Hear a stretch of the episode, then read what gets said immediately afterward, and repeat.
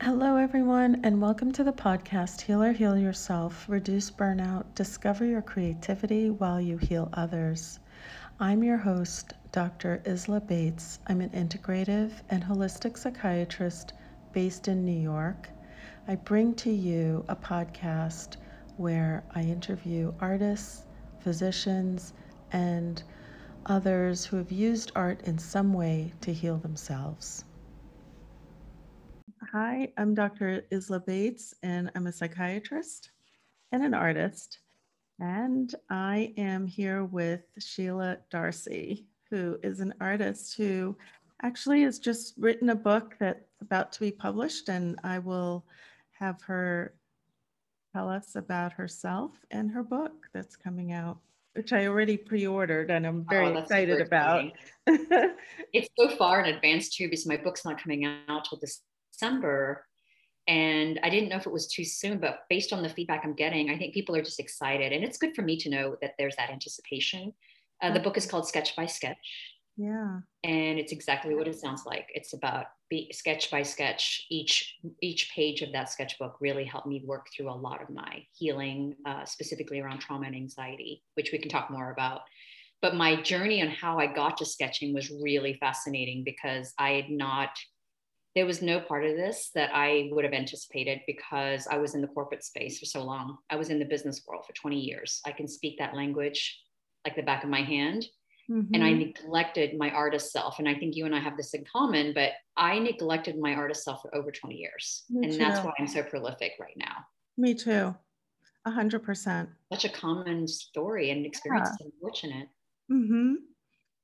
Yeah, because when I went to medical school, I just, you know, I really stopped doing a lot of the art and the creative side of me, I just pushed aside. Why did you? Do you know why you you made that decision? I can tell you why I did, but I'm curious about why. Well, I think I was just so focused and overwhelmed with the work, the amount of work that we had to do.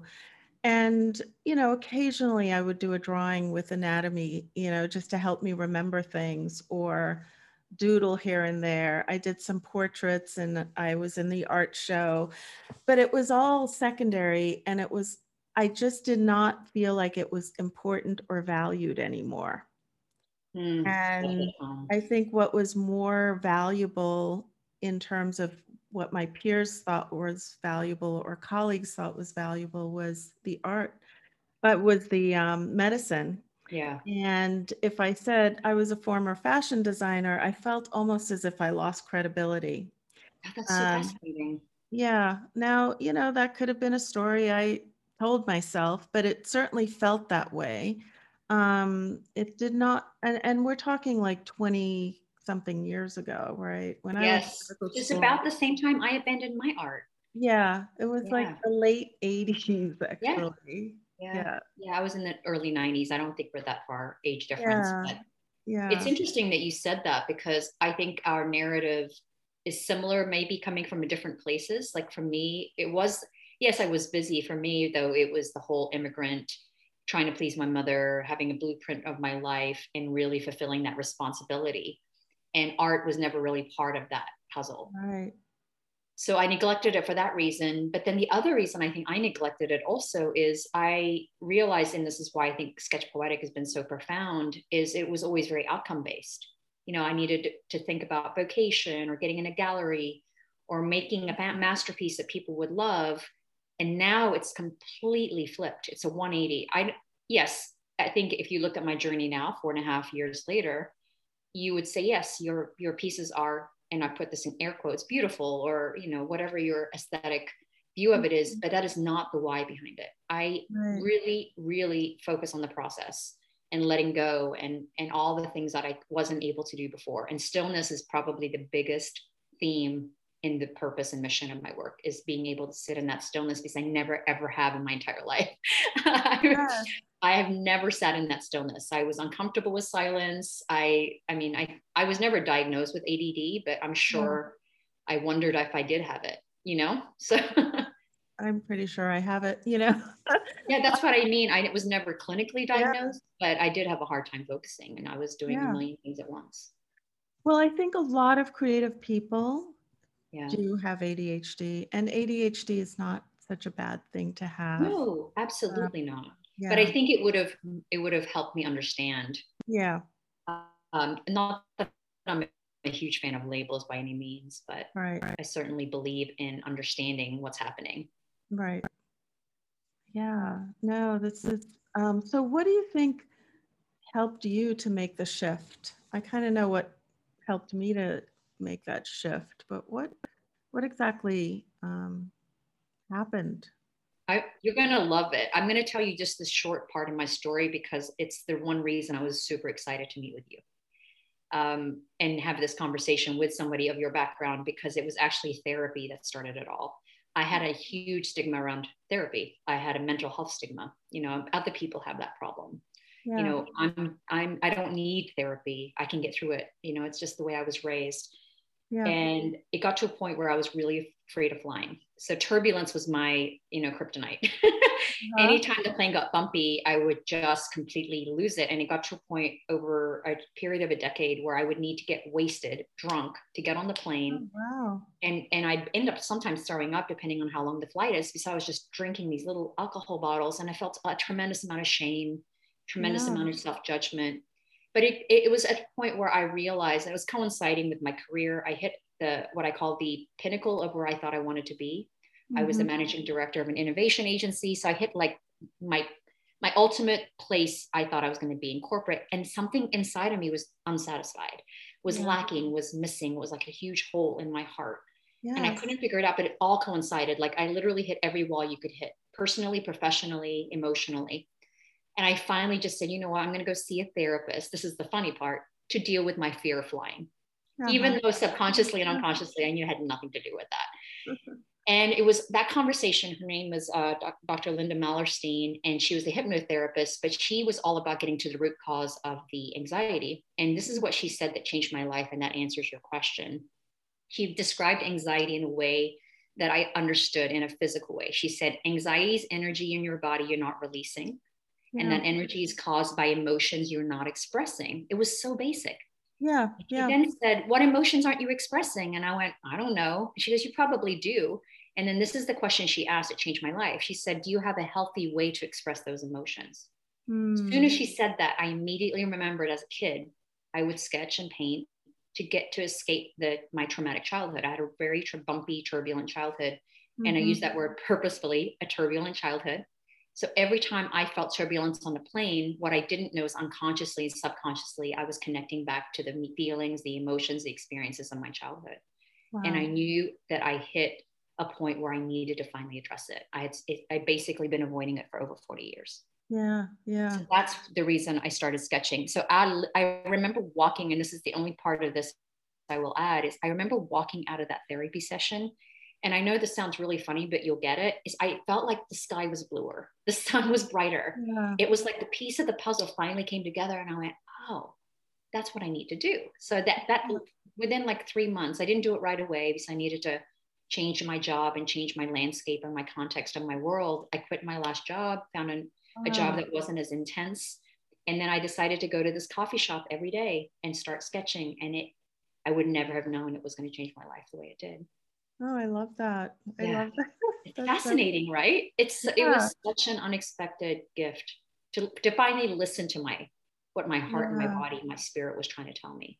Mm, that that's that's what I'm talking about. Is that connection to the heart, the spirit, Ooh. soul. I mean, oh, I'm I'm getting, getting chills. chills talking about Yeah. it. I am too. It's like whoa, whoa. Yeah. When you listen to your Oh. heart, yeah, the rest just falls into place.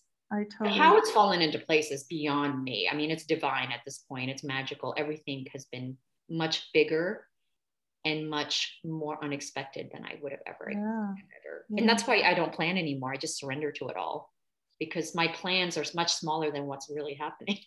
Yeah, and your art is um, also just uh, spontaneous and coming from the heart. I mean, it's not planned, it is a process that you are just expelling from yourself. yeah, it's you it's know. I describe it in both two ways, a stream of consciousness, which is Yes. unplanned, but I actually describe it in an embodied way as well. when I started sketching, I made a purposeful decision, and unbeknownst to me, it is truly at the crux of why Sketch Poetic and the book came about. I purposefully thought of it as purging what was inside out.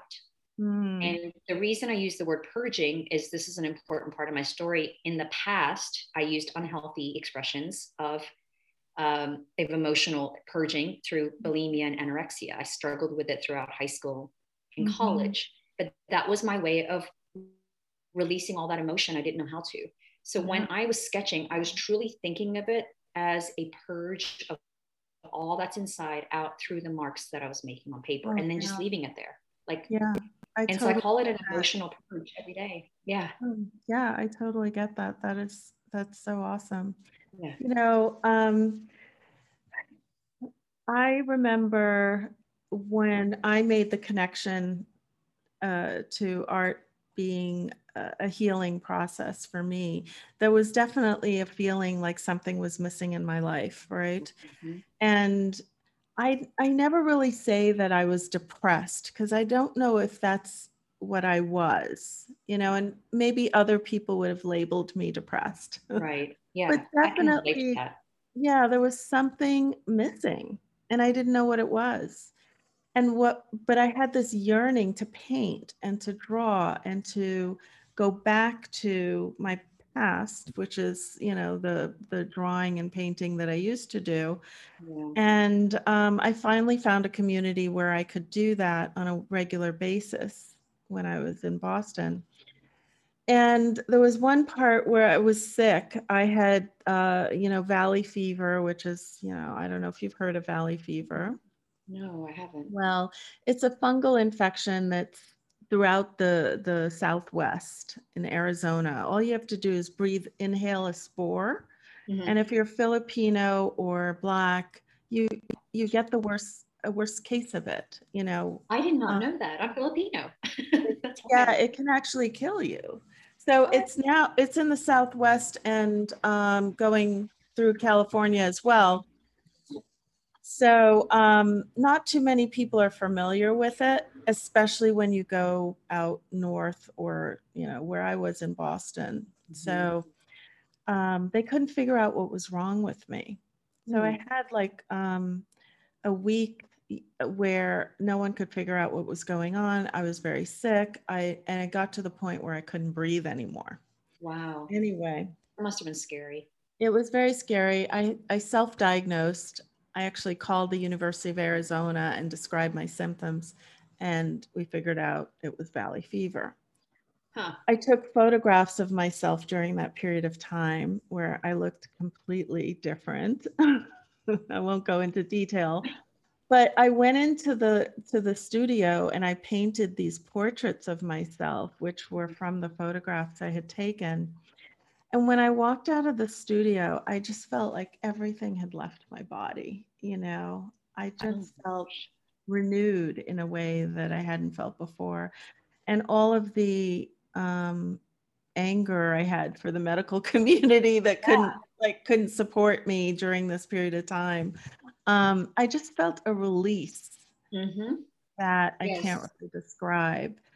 And I knew from that point on that it was healing for me to go into that studio and paint and whatever I, you know, I didn't go in with a plan. Mm-hmm. Whatever I painted that night was cathartic for me in a yeah. lot of ways. Yeah so much of what you just said uh, echoes so deeply. It's one of the things I say to people I, when I do workshops.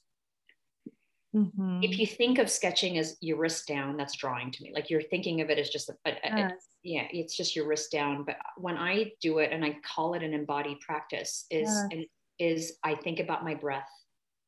I think about my body, all the aches and pains, and where I potentially may be storing trauma based on that study. Uh, my brain where, where are my thoughts going you know and all of those things. And so for you to be aware of your body is part of the practice. Yeah. and so that's what my book is about. It's so interesting because i think some people thought is it a coloring book? Is it a prompt book?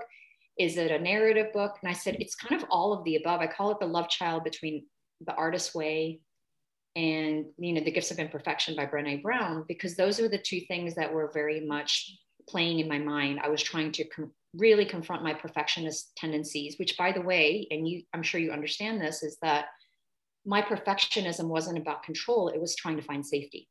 Yeah. I had yeah. no safety, no control in my entire life. And so ev- every aspect of who I was, people pleasing, perfectionism, all the imposter syndrome, things you see in the business world, that wasn't me. I thought it was all about control and showing up and trying to project this thing. When, when I started doing my healing work, I realized all of it was mapping back down to this idea of that I really need to find safety. And when I started going deeper within and really allowing myself to look at my sketches and really process all of that stuff, I realized I cannot ever find the safety I'm looking for outside of myself. I can't predict if an earthquake's going to hit or something's going to help we have a health issue. What I can do though is find that stillness, which is the safety that I'm really talking about. When I think mm-hmm. about safety, I think about stillness and peace. That no matter what is happening, can I be in a state of regulation and not fight, fight or flee, fight, flight, or freeze, you know? Um, and can I be in a frame of mind where I can actually think enough to where I am able to process it rather than just be in constant, you know, mm-hmm. uh, frenetic energy. And so that's why it was so healing for me is that mm-hmm. I was mm-hmm. really able to rise above my thoughts and my emotions, my experiences, even what my body was doing. And I was just the witness to it all. Yeah. And that my God, if I can help, that's truly my my one goal of my book is if people can find that place, I don't even need to do anything. I just know they're gonna, you know what I mean? The book is yeah. really just a doorway into that feeling. If you can yeah. feel that in the 21 prompts. Ooh. Oh, that's awesome. That's so awesome. Yeah. Yeah. I I t- I always say that drawing is a full body experience and whatever is in your body is going to be represented on that page yeah. if you're stiff and uptight your drawing's yeah. going to be stiff and uptight absolutely right? absolutely yeah and so it's so important to to breathe and to loosen up and so when i do workshops drawing workshops too um you know i have i have people scribbling because when was the last time you scribbled you know oh, yeah. and just be free yeah. to, to move your entire body is so important. Um, or to just, feel your body. To feel your body, to connect with your body. Yes, I was I very disconnected with, with my body. I was very disconnected. You know, the medical, um, you know, the way we're taught, we ignore our bodily functions just so that we can get through in a day or, or whatever it is. Yeah. So getting in touch with our bodies I'm stopping my video in case the recording it seems like a little choppy, but yeah. Are you still there? Oh, perfect. Okay. Yeah. It's so interesting too. The other part of art as a tool for healing is the actual this is the consciousness part that I'd love to talk to you more about is mm-hmm. I often can you still hear me?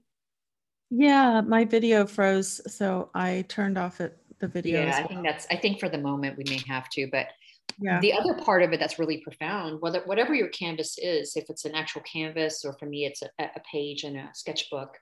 Mm-hmm. Uh, one of the things that I, I share with workshop participants or anyone I talk to about sketch poetic is I think of it as a metaphor.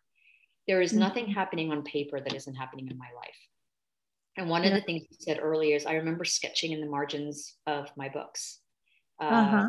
you know and i think well that's what i was doing my art was always in the margins of my life to your to similar yeah. to you i had moments where i'd paint and then it would go in the garage or i'd have like 10 sketchbooks that were unfinished and it wasn't until i committed to having every page done and i was able to just commit to letting go of this construct that everything had to be perfect and that i also time boxed it which i think is really important i did it initially for 30 minutes then I increased it to about 45. But in the book, I, I actually asked people to just commit to 10 minutes. Mm. Uh, because part of the healing for some people, and it depends on where you are, and I think of I think of healing in the healing journey in the terms of sketch poetic in two tracks.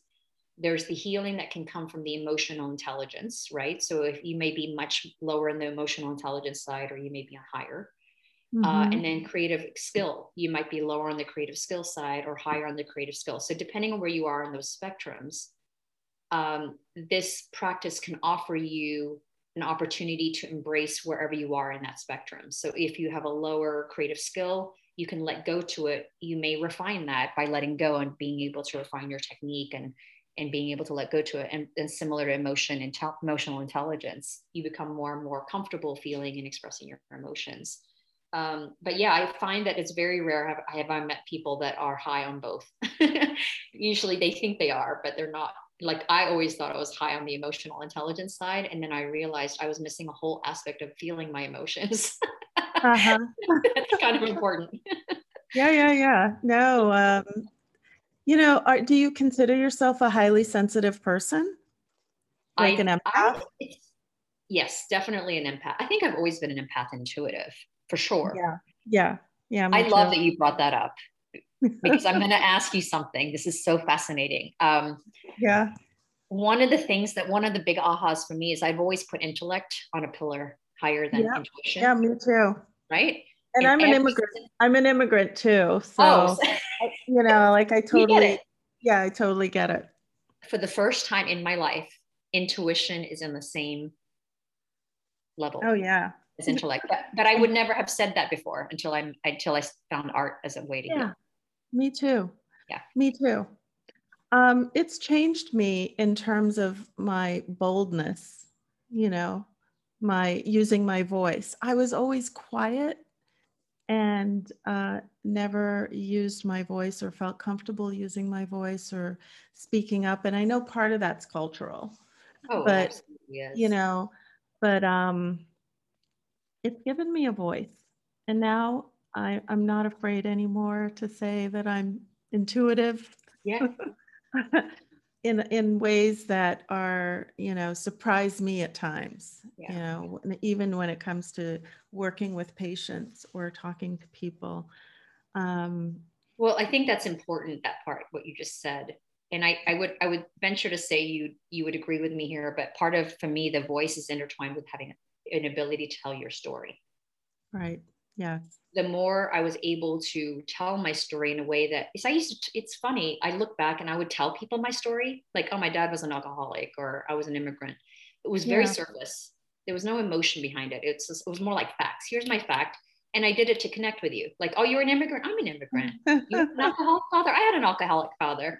Right. But that was that was pretty much to the to the point of you know the connection. You wouldn't dig deep. No never yeah. go deep. No because yeah. i no absolutely not. Now it's the opposite. I now understand emotionally intuitively what was happening in those moments of being an immigrant and having a an alcoholic abusive alcoholic father and all kinds of abuse. Now when i say it i'm not con- telling that story to connect to the story. I'm connecting to the emotion that person's feeling. Yeah. Um, and, and and and sometimes it's just being able to claim your story, but then not necessarily be defined by it too, because that's this is the to me the duality of this, right? Hundred percent. You know what I mean? You know, you would t- you would tell your story, but you didn't want to be defined. You know, you you were kind of labeled or defined by it. But now I tell my story, but I don't feel defined by any of it. Yeah. Yeah. yeah. I think art allows you to release that, you know, release yeah. that energy and release that story in a way, whether you're writing poetry or an essay, uh, you're releasing that um, yeah. for for someone else to to maybe connect with. Um, but it's not it's not in your body anymore in the same way. Exactly. That's beautiful, isn't it? It's not in yeah. your body. That's truly the reason I did it. Yeah. It was in my body. Yeah. Yeah. Yeah. we could talk for hours on this. I just get so I excited. I know you I'm, get it all. yeah, like this is a fantastic because I just think that, you know, there are a lot of people out there that haven't made this connection, that don't quite get it. And boy, you know, just like you, I want to share this with the world because I feel like this is very special, this connection. Um, it is. And yeah. I'm honestly, I cannot wait for you to read my book because I want to know, did I crack that nut? Because that was the, that was the thing I was trying to, cur- to, to connect with. Because yeah. if you, and I, and I, and this is, I'm really genuinely curious what's going to happen when my book comes out. I, it, and I say this not, not in terms of being humble by any means. Yeah. I genuinely didn't write this book to be about the sales. It was Yeah. truly my opportunity to read it, reach as many people as possible, but also codify what I was saying in the workshops Yeah. because I felt like I was saying the same thing over and over again. And I was like, how do I uh, contain it in a way that allows people to take it and, and receive it in their own time? That's the other thing Right. I like about having a book is they can buy the book and maybe they're not ready for it for another Yeah. month or uh, but but to your point, the way the book is written is it's written in a narrative format. So some of it is my narrative, and it's all about our relationship with creativity. That's the important part. It's my relationship with why I abandoned art, why I was a perfectionist when it came to art, um, how my corporate career removed me from my artistic. That those were the narratives I included, and then I included narratives from workshop participants, like people that were that had all these perceived narratives that I'm not a creative or they were creative and then they didn't want to deal with their Pandora's box of trauma. So the narratives are there to ground people on the emotional aspect of what they're doing. yeah. Because I know by reading those narratives, they will feel something, whether or not it's your experience or not. Then Right. I do the prompt. Because if I Oh. started with the prompt and then had you feel, it, it- it's like two two big hurdles at once. It's like, oh my God, I got to mm-hmm. sketch and I got to feel. So my hope is that the narratives help you feel whatever you want to feel, yeah. just get you in your body. So I love that Yeah, you said that that, because that was the reason the book was scaffolded that way. Well, I love it. I love it. You've probably written the book that I've always wanted to write.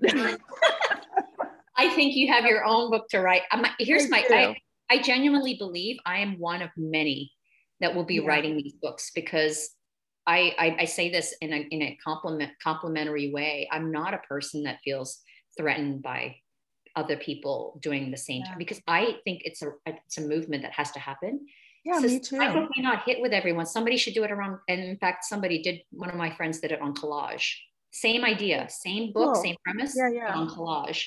Yeah. Um, and I think there's a whole fashion design movement that's finding their way to it as well. That's true. And um, I uh, do printmaking. Oh, yeah. So, yeah, Perfect so painting and the, the thing that's really fascinating about print printmaking, and, and you ought to try this because. Yeah, when you print something, it's never, first of all, it's the mirror image of whatever it is you painted on the plexiglass or the copper plate. So when you flip it over and put it on paper and run it through the press, and then you remove the copper plate, what's on the paper is the mirror image. It's always a surprise. So you never know what it's going to look like. And then accidents do happen, like you put too much pressure, and Yep. so you get a smudge. So uh, for me, it's just um, it's just that element of surprise that makes it so wonderful. Yeah. Well, all three of those things are a great metaphor for life too. Yes, thank you. Yeah, Yeah. yeah, totally. So my so my my belief is that you will write a book that is in the same vein and current, Yeah. but will speak to somebody else in a different way. I Oh, genuinely just like the artist way. I mean, there was only there's only ever been one artist way. And there's been other books that do similar things, but Julia Cameron, she wrote that book when she wrote it. She's and but it's it's stood this test of time. Somebody asked me, "What's the one hope you have for your book, other than connecting with people?" I said, "Le- "Is that it stands the test of time." Yeah, if you can do that if somebody can read this book 50 years from now and that stands the test of time to me that is Yeah. epic but yeah, for sure only time will tell on that one I know. Well, I'm I'm developing a coaching program for um, healthcare professionals, or you know, the people who I was really focused on, but it could be for any could be for anybody who's burning out, really. yeah. Um, but but to to bring the arts into the healing element because I don't think there's enough of that, you know, and we need there's a lot of vicarious trauma and and other things that we experience uh, in the healthcare industry, and so it's it's just an important outlet, you know. Oh, that- So I hope to bring that element to it. It's so interesting the healthcare when the pandemic hit i had made many attempts to try to do a workshop even remotely with Mhm. frontline workers and it's exactly what you said in the beginning of this podcast they don't have time it's almost like the, the time that they did have they couldn't even afford like in every way affording you can to take care of self I know. Well, i think it was just surviving at that point you know Yeah. survival Yeah. But I think that that element is true even before the pen was th- true Mm. before the pandemic, and it remains true that people in the healthcare industry don't feel they have time to even breathe. You know, just taking a breath, three breaths can seem like an overwhelming uh, process because Um, it's just going from one thing to the other to the next and the next. And I lived my life for so long that way yeah. um, until I had a wake up call, right? Same, same. It's so interesting that we have that in common, although not surprising.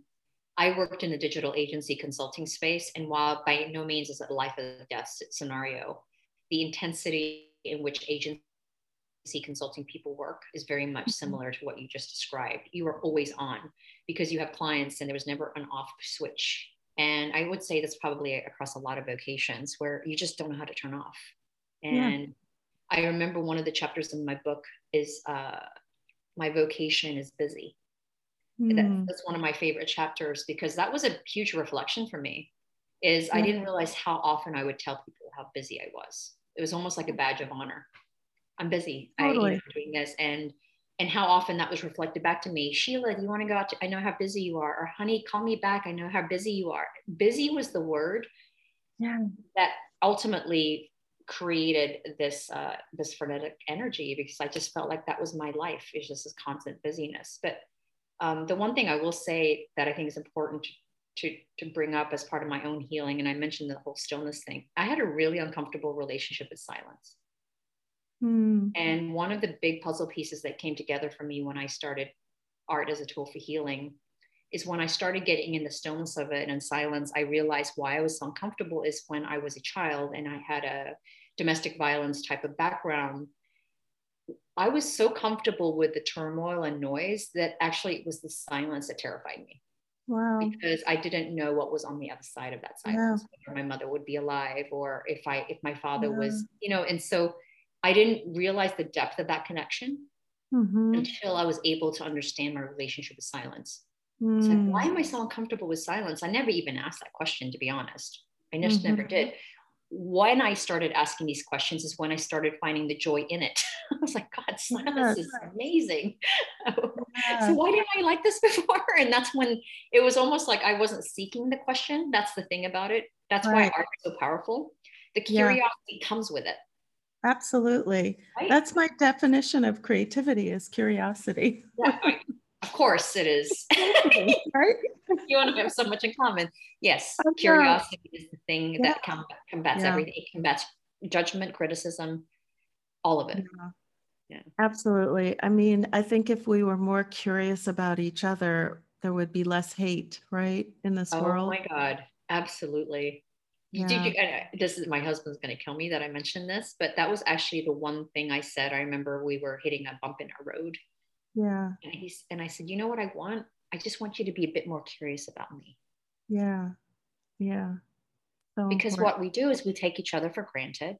we do. um, Mhm. and we we just assume the person is the same person that we've always been with we've been together 20 years Yeah. and so and when we lose that curiosity and that's what you said if we can find that curiosity and humanity it's Yeah. I, I would change the world for sure Yeah, I definitely think so.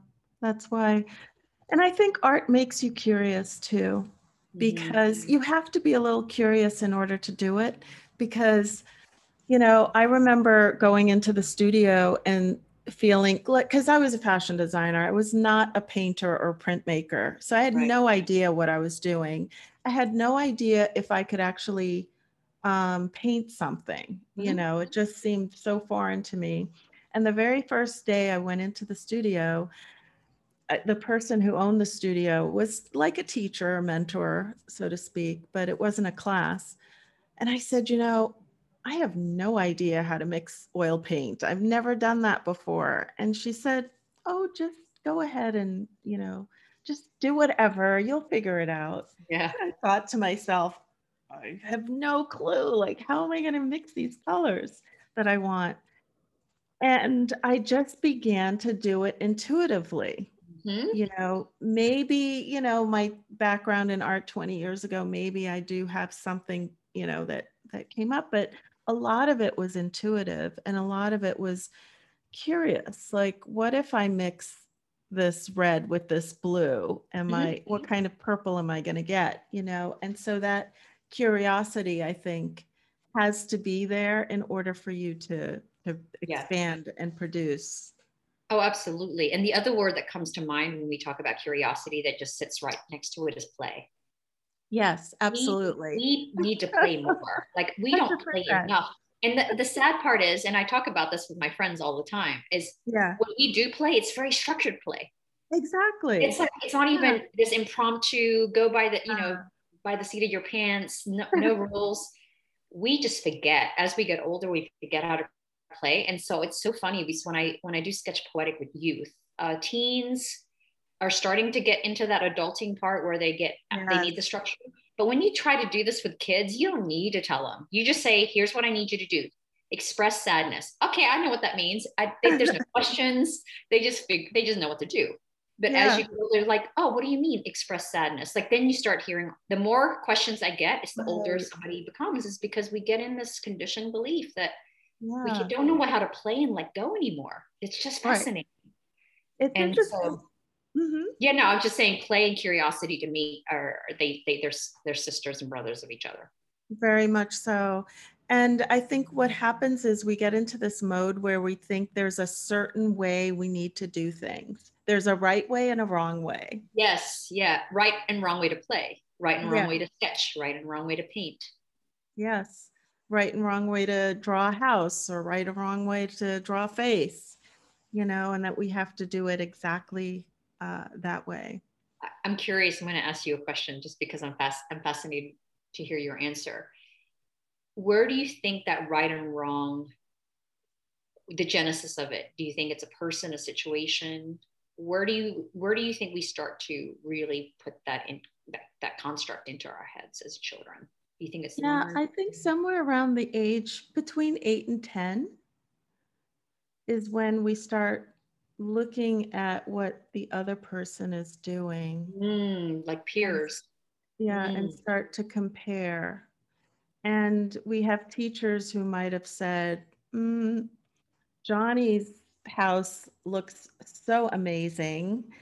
And you don't get the same attention, and you start thinking, oh, well, maybe I need to do it more like Johnny's doing it. Yeah. you know and a lot of a lot of us stop painting or drawing and playing around that age i would say 10 Yeah. and by 13 probably not so much anymore Yeah. and then when we're adults and we go into a workshop um, and we have to draw something the expectation is that we need to be good at it but you're going to be drawing like you did when you were eight years old because that's when you stopped drawing you know and Yeah. that's and that's okay because um, a lot of people say well i'm not good at art you can't be good at something if you don't do it right if Yeah. you don't practice it um, but yeah i want to go back to the meditative process because i do feel like drawing is a meditation For sure.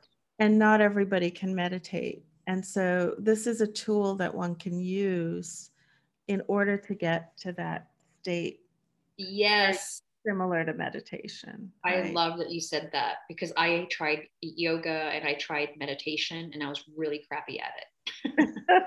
I tried. My I just my thoughts were always running. And what I love about the daily sketching practice that that I do is I allow my thoughts to pass. And so I'm not trying to quieten my mind because it's actually inspiration for my sketching. So Yeah. it seemed counterintuitive, but because I gave it permission to exist, I was able to relax into it versus the opposite. I heard my brain thinking and all the monkey brain thoughts, and I was trying to control it. So it was so counterintuitive to relaxing and meditating Yeah. because I'm trying to quiet my mind. That, that in itself is an action. So when I'm sketching, I, I invite and accept all of it. That's why I'm able to let go to it because I'm not trying to change it. And I'm certainly not trying to trying to uh, force something that's not. So if my mind is not there when I'm sketching, it's just like you said, scribbling. I'll just scribble. I actually do similar thing. I do uh, like I call them hash marks, but grass, like blades of grass. If my Mhm. mind is so busy that I know I'm not going to be able to fully let go into my sketching, I will just do a repetitive mark. And then Mm. inevitably, I'm inspired and then I'll, I'll change the page and actually do the more stream of consciousness. But it's absolutely what you just said. I Mhm. always, if not even for a minute, get into a flow state at some point, which is very Mhm. meditative for me. But Mhm. that's because I'm not trying to resist it, any of it. I invite it Mm. all in. Yeah, that's so good. That's so Yeah. good. So important because so we don't important. get we don't hear that message that it's okay that Yeah. your mind and body and all of that is happening. I think we are, and this is why I, I, I was talking about play, which is really funny. Is like, or self care was was what where I was going. Is we think we take a bubble bath and go to a spa and we're all going to be okay. It doesn't work that way. It's like one day of self care doesn't take it that take the pain away. So you really, if you can find, that's why art's so powerful. Is that it, it's a tool you can get to at any point in time to process Mhm. whatever it is that's happening in that moment. yeah, yeah. Mm. Yeah. Oh, this is so wonderful. So I want to hear more about your workshops. So it sounds Yeah. like you you have workshops for all ages. Uh, I do, I do, and my background in the consulting space was uh, I did a lot of workshops, and so I, I'm a facilitator. So I've always been able, and I think this was also coming back from my childhood. You know, you, ter- you hear the term hypervigilance, and I very, Mhm. very cued in on people's body languages, tone of voice, and so I read the room really fast. But that's because I realized in my childhood I Mhm. had to read the room really fast. Yeah. Um, and so when I started doing the workshops, I it was less focused on how to sketch or let go to sketching. What I all I had to do was set it up to explain the why behind it, which is this isn't drawing, this isn't art, this is a an emotional expression or purging of what's inside out. We would do a breath, we do breath work first. And and I say breath work isn't just breathe because some people Yeah. breath work is too like new age. Some people I just like just relax into your breath and Yeah. then I, I have them think and, and i actually give them hacks. I, I i say don't think of your pen as a pen. Think of it as a dancer on a dance floor. Think I of it as a baton as a baton for a conductor. So when i ask you to express sadness does a dancer move slow long movements or are they frenetic and you know um, when a conductor is composing sad music are they you know and so I, I have them think about it differently. So it's creative expression as a whole and so yeah before the pandemic i was doing um, in-person group workshops and there's a whole dynamic around holding your own Uh-huh. energy in the presence of others or we do one-on-one Uh-huh. in both in both situations though i think you you probably experience this in your drawing classes it, it inevitably does become a, a kind of a therapy session even though you're not a therapist people Mhm. just need to be heard and so what's really beautiful is when they're sharing their sketch, and this is why I, I say this is in a drawing class, is I'm not having you talk about, well, this is an apple Yeah. and this is the vase. What you what we talk about is how did it feel when you Right. were doing it? And this is this is the narrative. Oh my God, I was so uncomfortable. I was like, am I doing it right? It's those things we've been talking about. Yes. That's that's what we talk about. We never even talk about the sketch really. We talk about Yeah. how all of it felt as they were doing it. And so we're, I think the big thing is learning the language of emotions and how Mhm. to talk about them. Mhm. That's what my workshops are really about. So Yeah. important. How long are your workshops? Are they um, About an hour to an hour and a half. Uh, the actual, what we do is we do about 30 minutes of intro, just get to know each other. But also, I really have to explain the why because that is once they understand the why and it clicks, then we do two prompts together. And then Mhm. I, I like to do the conversation. That's why it's usually 90 minutes. It's like 30, Yeah. 30. Yeah, nice.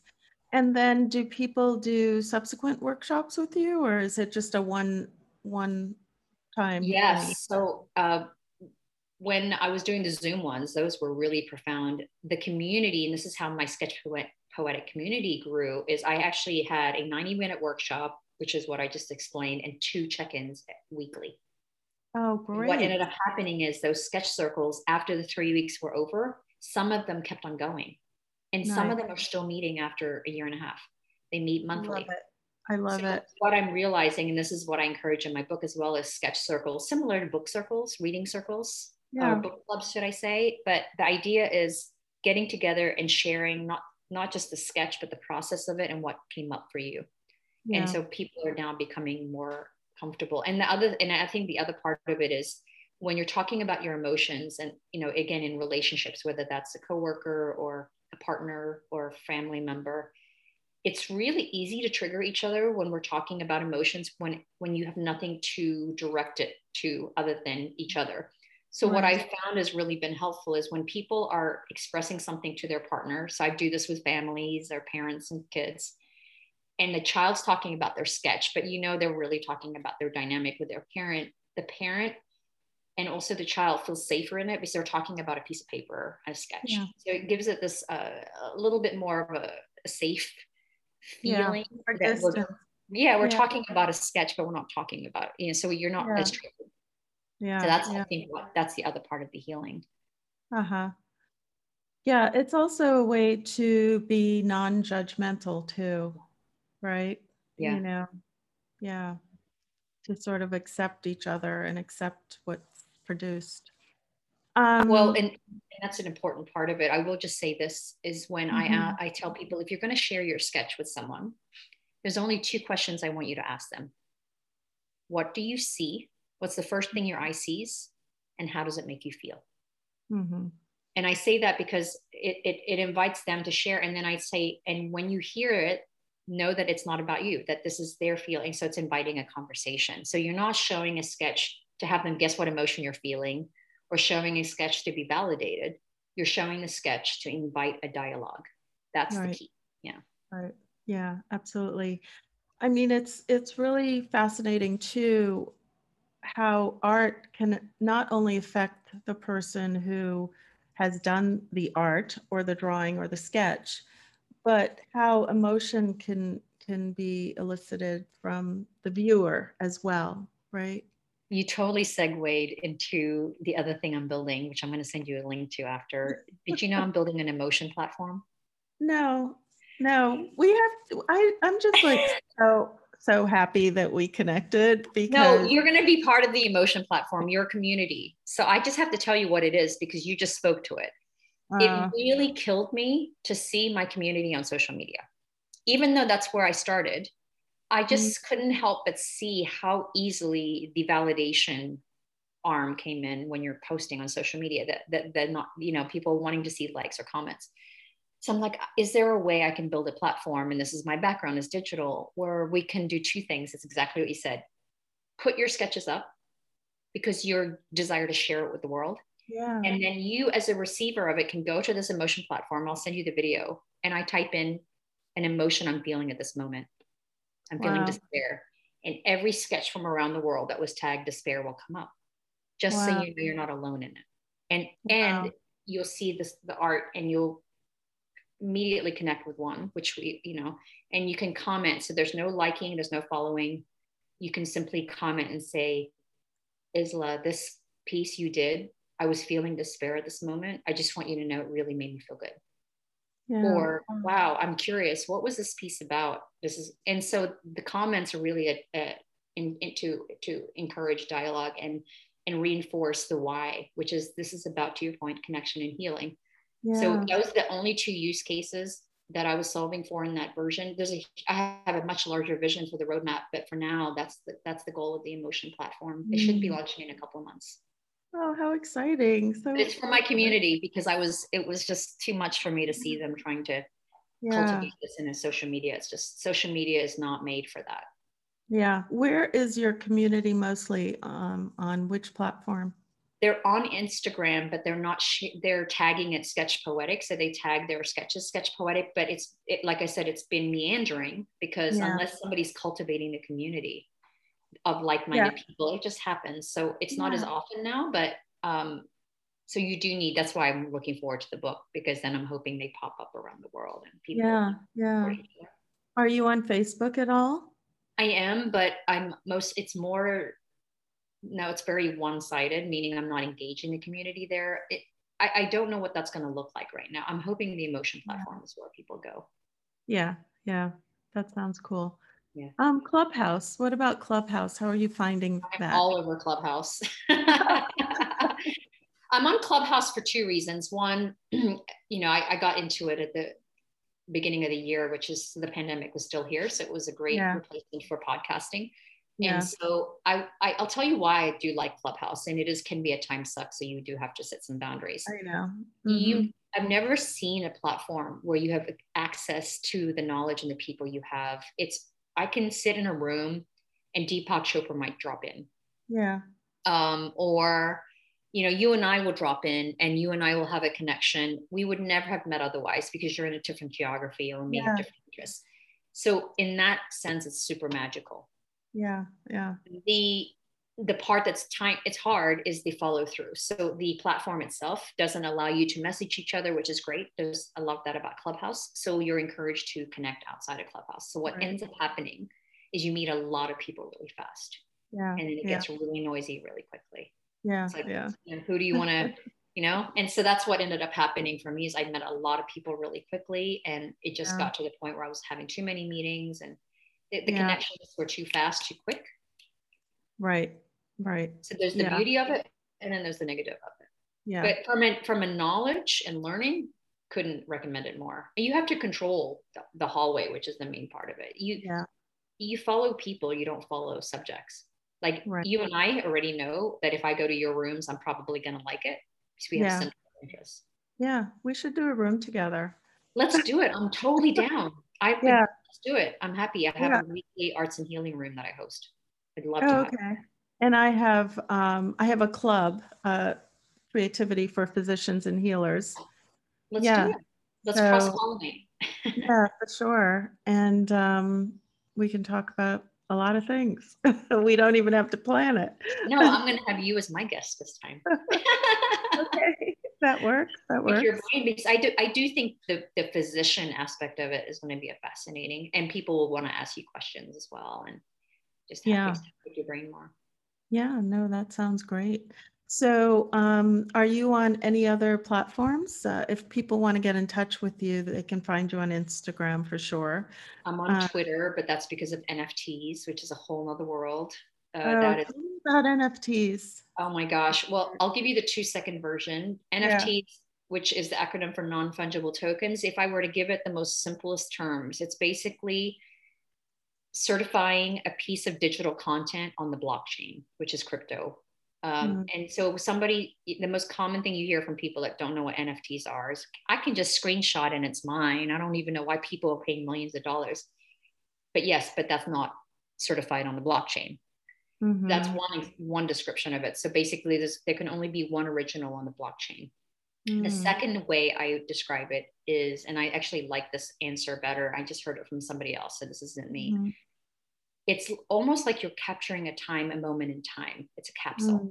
Because truly, if everything goes digital, which is where a lot of it is going, and if, if all of it crashes down and you lose all your photos, like you lose all those moments. But the way that the crypto space is working is they're creating a uh, this blockchain in a way that's so like iron iron fist strong that e- even if the world crashes down that the blockchain is supposed to and again we won't really yeah. know for sure but they yeah. are they're put investing a lot of time and energy of having like some digital space or metaverse they're calling it where uh-huh. if you put it in there it'll always mm. be there versus like google photos or your facebook photos yeah. if facebook crashes and they lose all your photos there is no way for you to access it ever again so that's the other aspect of it is it's there is definitely uh, a, an essence of a time capsule that you're putting in there so it could be a moment a movie uh-huh. you know eventually uh, nfts will be everything from movies like i said to moments to not just art and how does one uh, create an nft and get it that's where we need a whole class but basically there's a lot of platforms there's two terms you just need to know there's uh-huh. minting and uh-huh. So minting is putting it on the blockchain and listing it is to sell it. Uh-huh. So you could just mint it and never sell it. Now it's just yours. You just wanted to certify it on the blockchain. It's kind of like when people certify oh. paintings. Uh-huh. So you get a digital certificate, but you have to have a wallet. So the very first thing you would need to do is set up a digital wallet.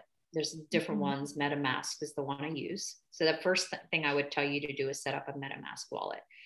Uh, and then the other thing you should know is there's currencies in the crypto space. So there's Ethereum, there's Tezos, there's all different. Bitcoin is a is a cryptocurrency. So everyone is pretty familiar with Bitcoin, mm-hmm. but in the NFT space, it's Ethereum. So in mm-hmm. order for you to to do it, you need an Ethereum wallet. And so, right. see what I mean? It's very complicated. Uh, but what's happening is there's more more wallets coming out. There's more current people. You can make up your own currency. It's like the wild wild west. Um, and so that's wow. where it gets really crazy really fast. Is you basically ideally just follow someone who's done it and just say they just be be more prescriptive to you. Like just get this wallet, go on this platform because when I got into it, I had to learn it all, and I, it was very overwhelming. Wow! Have you sold art that way? I have. I actually have. Yeah. I um, want to try it. You should. You should totally try it. I mean, listen, I, I don't haven't sold it for a lot, but there's people yeah. selling. But I think this is the sad part. I say the sad part is it, the crypto space is no different than the real world. It's it's all about marketing and brand and who you know. As much as I'd like to say it's all about great art, people will say that but based on what I've seen on Twitter and, and Clubhouse, are you out there? Are you talking about your work? Are people advocating for you? Are you putting yourself out there? Mm. If you're hmm. not, it's highly unlikely you're going to get your piece bought. Mm. And so that's the unfortunate part is it gets yeah. back down to that same thing again. So the only yeah. positive, the one positive though, not the only, the one positive is is an even playing field right now. It's still very early on in the game.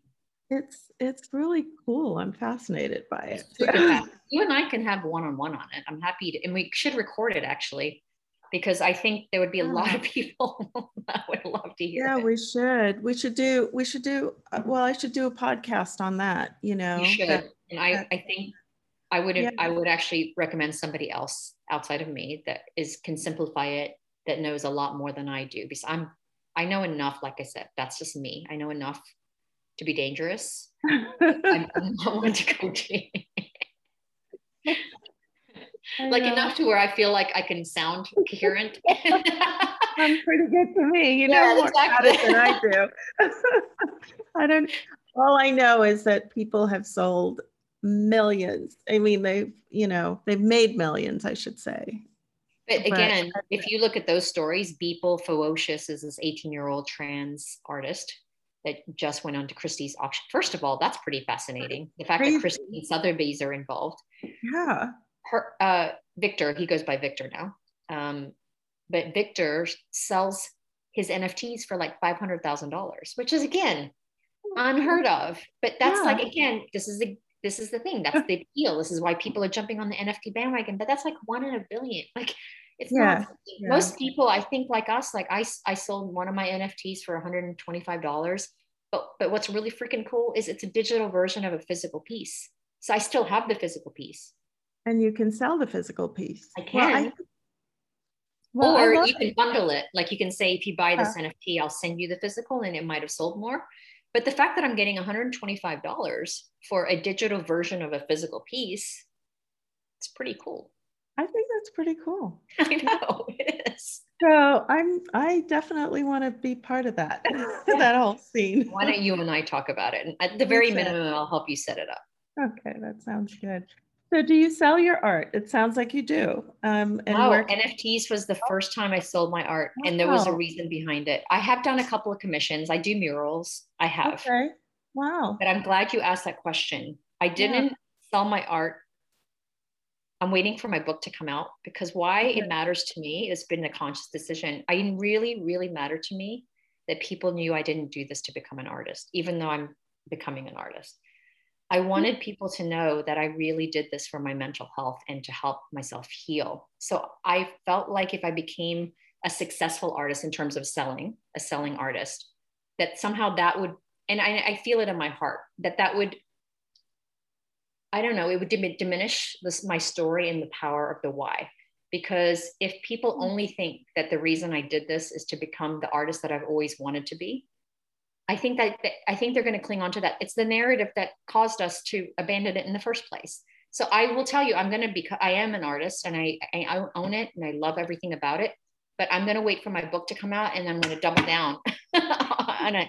Plus, I also think my artwork will be worth more um, because some of that will be in the book. So it's, you know, I'm playing it smart as well. But no, I haven't had any art shows. I've been invited to many of them, but I just, I'm like, no, I want to wait. I've been really focused on my book. Oh, that's interesting. Interesting. But very yeah. conscious of why I haven't sold it. Like I said, people yeah. have, I've, I've given them mostly away. Yeah. Well, I'm so excited for your book and Gosh, yeah. I mean, I love talking with you, so we definitely should collaborate or something. Yeah, we should. I think we should have more conversations for sure. I'm looking forward to that. Um, you for I having think me. we're gonna, huh? Thank you for having me. Oh, it's it's been my pleasure, and I think we should have a part two. Yeah. This, this, this should be continued for sure, and we should do some clubhouse rooms as well. Well, that we can do right away. So let's you and I connect offline, and then we'll we'll have you come in for one of the clubs coming up. Definitely. Well, thank you so much. Uh, it's been amazing, Sheila. Yeah, so, So glad to meet you. You too. Me too. I like. I know we could have talked for hours, and we will. Absolutely. we will. Okay. So thanks, everyone. And um, we'll be back.